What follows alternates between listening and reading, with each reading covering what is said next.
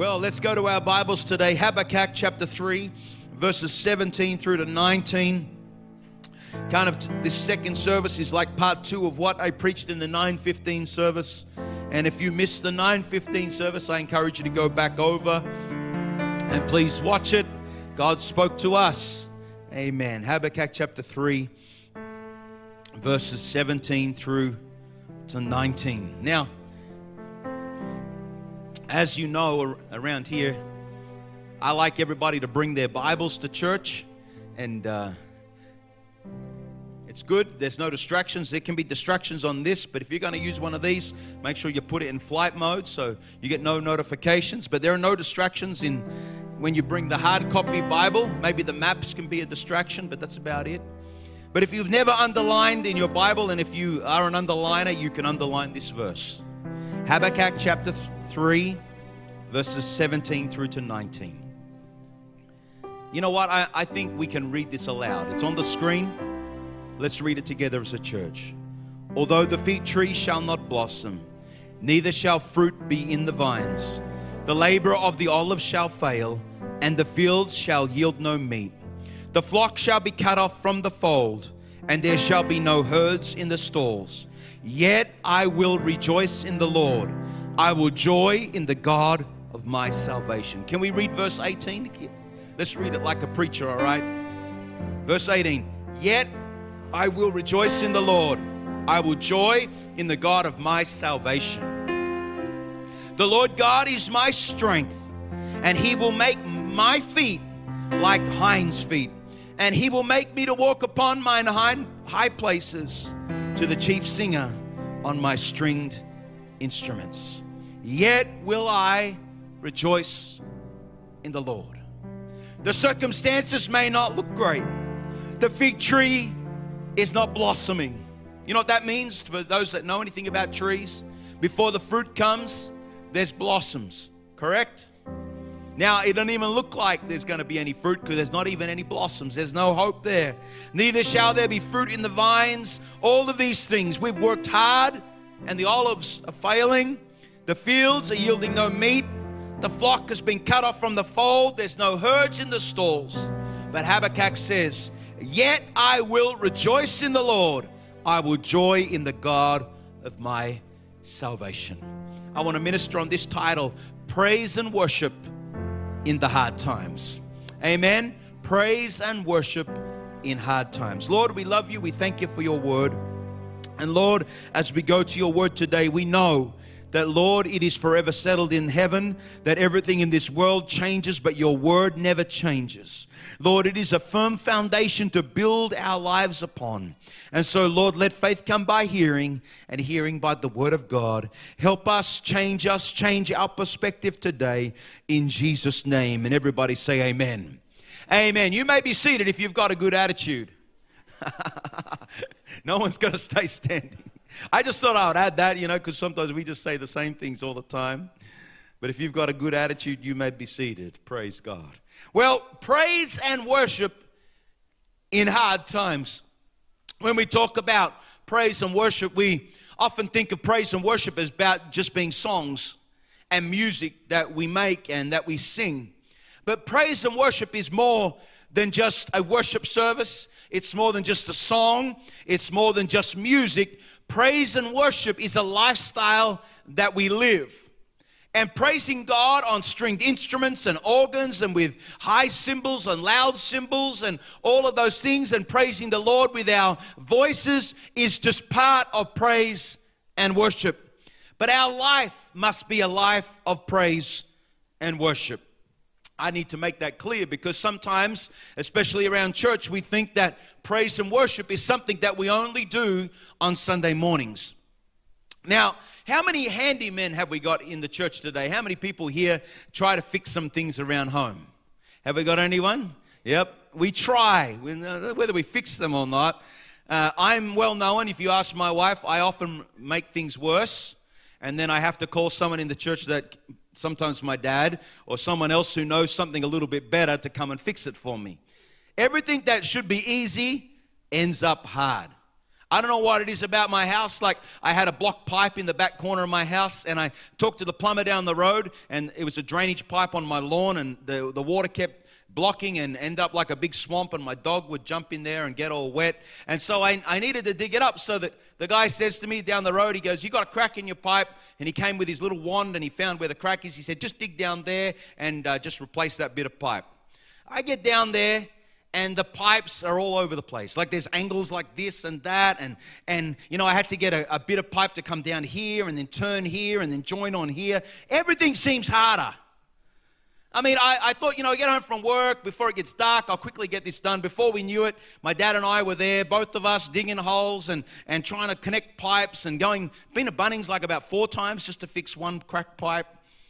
Anybody know what i'm talking about but you know, having the right tool is so important and knowing what to do. It's hard to accomplish something without the right tool. And I got two tools at home which I really love, and that's my hedge trimmer because I've got a lot of hedges, and uh, I used to try and do them with the hand shears.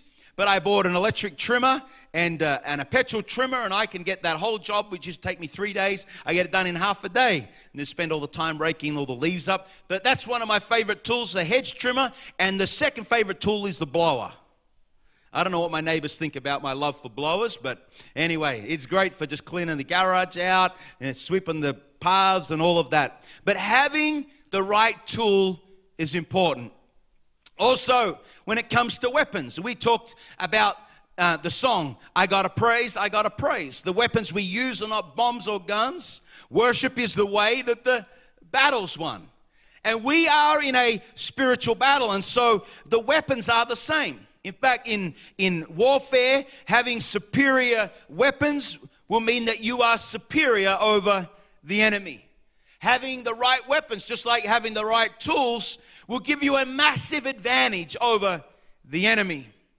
And we as Christians are in a spiritual battle. Everyone say a battle. I know when we first get saved, it feels like we're on cloud nine. And it is like that because, you know, once I was lost, but now I am found. We're living in victory. We found hope. We found that missing piece. We, we found Jesus. We found joy, all of those things. But just give it some time. And you'll find out that Christianity was not a bed, is not a bed of roses, but it is a battlefield. We are in a spiritual battle, and this is a reality for every Christian. Bishop Downs, it's not just a reality for, for new Christians. It's not just a reality for the, the weaker Christians. This spiritual battle is a reality for every Christian. And it would be foolish of us to think that we are not in a spiritual battle. The moment that we gave our life to Jesus, we changed sides. We went from the devil's side onto Jesus' side. And from that day on, there has been a war for our souls.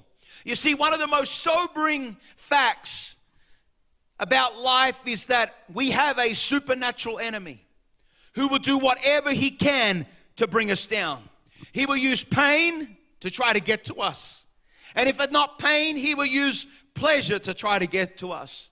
He seeks to make us blind, stupid, and miserable forever. We have an enemy of our soul. And you got to understand that. Because you could come to church and I could say, well, you know what? When, when you come to Jesus, everything's going to be fine. You're never going to have a bad day. Jesus will make you healthy, wealthy, and wise. Just come to Jesus. But that's not the truth. We are in a spiritual battle. And, and that's one of the, the problems with Christianity today. It, it is more a marketing ploy that if you get Jesus, you can get all these wonderful benefits and that life will always be easy. You see, when passengers go onto a plane, I'm going to use this example, and we say to the passenger as they're coming onto the plane and um, to, to put this life, life vest on. And as they're coming on, we tell them, Brother Stewart, we say, put this life vest on because we're about to take off. And if you wear this life vest, it's going to make your flight a lot better wearing the life vest. And so everybody believes it and they get on the plane and they put their life vest on. They don't know why, but they were told that if they put the life vest on, that life will be, the flight will be more comfortable, the flight will be better, They will enjoy the flight more if they wear the life vest. So they're on their way to the USA. They take off from Sydney about an hour on. Everyone's sitting there with their life vests on. They're feeling a little bit uncomfortable. But anyway, somebody said if we wear the life vest that the flight would be better and more enjoyable and more comfortable. And so they're flying along, and eventually somebody says, I, I don't think they're right. They said that this life vest would make everything easier and better, but it sure is uncomfortable. And so eventually people begin to take off their life vest and they say, you know what? It wasn't true. I mean, I put that life vest on and it was difficult. And so they take it off. You see, that is the wrong way to present the gospel. Yes, there are blessings when we live for Jesus. Yes, in the presence of God there is fullness of joy. Yes, John chapter 10 10 says there is an abundant life in Christ Jesus. But above all, you need Jesus if you want to be saved. And so they thought that it was all about having a better flight. But the reality was is they needed to wear that vest if they wanted to be saved. And so when they came onto the plane, let's change it up now. They gave them the life vest and they said, We are going to crash somewhere between Sydney and Los Angeles. And when we crash, you're going to need this life vest. And it changed their mentality. They're wearing the life vest, Brother Arvin, and they're feeling uncomfortable. Well, this isn't it. It's not nice to wear this. It's kind of hard. Uh, uh, but you know what? I, I want to be saved. When the terrain of the mountain and, and Habakkuk said, When I began to praise God in my bad times, when I began to worship God, when I began to rejoice in God in the bad times, the mountains didn't disappear, but God strengthened my legs. And you know what? He didn't cancel the mountain, but He gave me the strength to climb it. And let me tell you, brothers and sisters, you may be climbing all sorts of mountains today. Let me tell you that the strength comes when you begin to rejoice in the Lord, when you begin to praise and worship. It doesn't mean the mountain's gone, but He's going to give you strength to make it to the top. I'm going to tell somebody today keep praising God because He's going to give you the strength to climb that mountain. I know. Brother Mika, I wish the scripture said that when we praise God, the mountains disappear. I wish, I wish the word of God says that, that like, like in Jericho, for instance, that when we praise God, you know, the walls just come down. And maybe God will do that. Let me tell you, but Habakkuk said, you know what I found? I found when I rejoiced in God, He gave me strength to climb the mountain. He didn't cancel it, but He gave me strength to climb it. If we could all stand, if the musicians could come. You see, Maybe that's why Isaiah said, They that wait upon the Lord shall renew their strength. They shall mount up with wings as eagles. They shall run and not be weary. They shall walk and not faint. You see, let me tell you today, I'm talking about the power of praise and worship in hard times. In our culture, we sing when things are good. You go to work and you're singing, someone will say, Hey, why are you so happy? What happened? That's our culture. But when it comes to spiritual things, He deserves the praise and the worship no matter what we are going through. And so if you've had a if you're going through good times, praise God. If you're going through bad times, praise God. Yet will I rejoice in the Lord. Although the fig tree shall not blossom, I'm going to rejoice in God anyway. Because why? As I rejoice, as I praise and worship, I can feel the strength coming back. I can feel the strength. And you know what? He's going to make my feet like hinds feet. I'm going to be able to climb that mountain. I'm going to be sure footed on that mountain. I'm going to be able to navigate the mountains of life. He will make my feet like hinds feet. Yeah, and sometimes the mountains do disappear. Praise God for that. But there are times when you've got to go through the valley of the shadow of death. There's times when you've got to go through the floods. There's times when you've got to go through the fire. You see, in all of those circumstances, let's praise God. Amen. In the good times and the bad times, You see, you're going to find your strength. You can become a spiritual mountain climber when you can turn to God in praise and worship. You, you can climb that mountain. You can have sure footedness. And so today, hear from God today. If you're going through whatever you're going through, maybe you felt like giving up. Maybe you say, you know what? The devil stole my joy. He stole my song. Let me tell you, the devil can't steal anything from you. You've got a choice. You can praise God.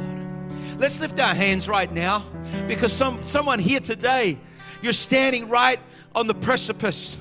Oh, you think, well, I, I may as well just give up. I may as well just walk away. You're right at that decision point right now. You say, God, things have been hard. I tell you, it's not time to have a pity party.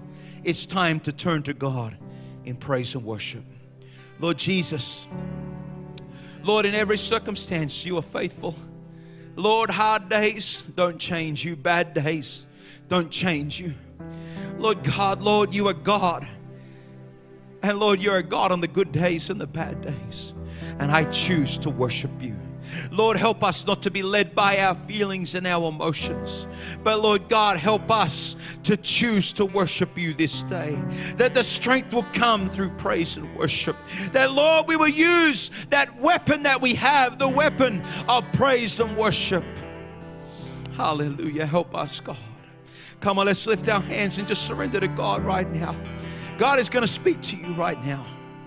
Receive it right now. Hallelujah in Jesus' name. Hallelujah, hallelujah. Oh God, I'm going to praise you. I'm going to praise you, God. Lord, I'm going to keep my eyes on you. Lord, I'm going to continue to worship you. I'm going to continue to extol you. I'm going to continue to lift you up. Yet will I rejoice in the Lord. I will joy in the God of my salvation.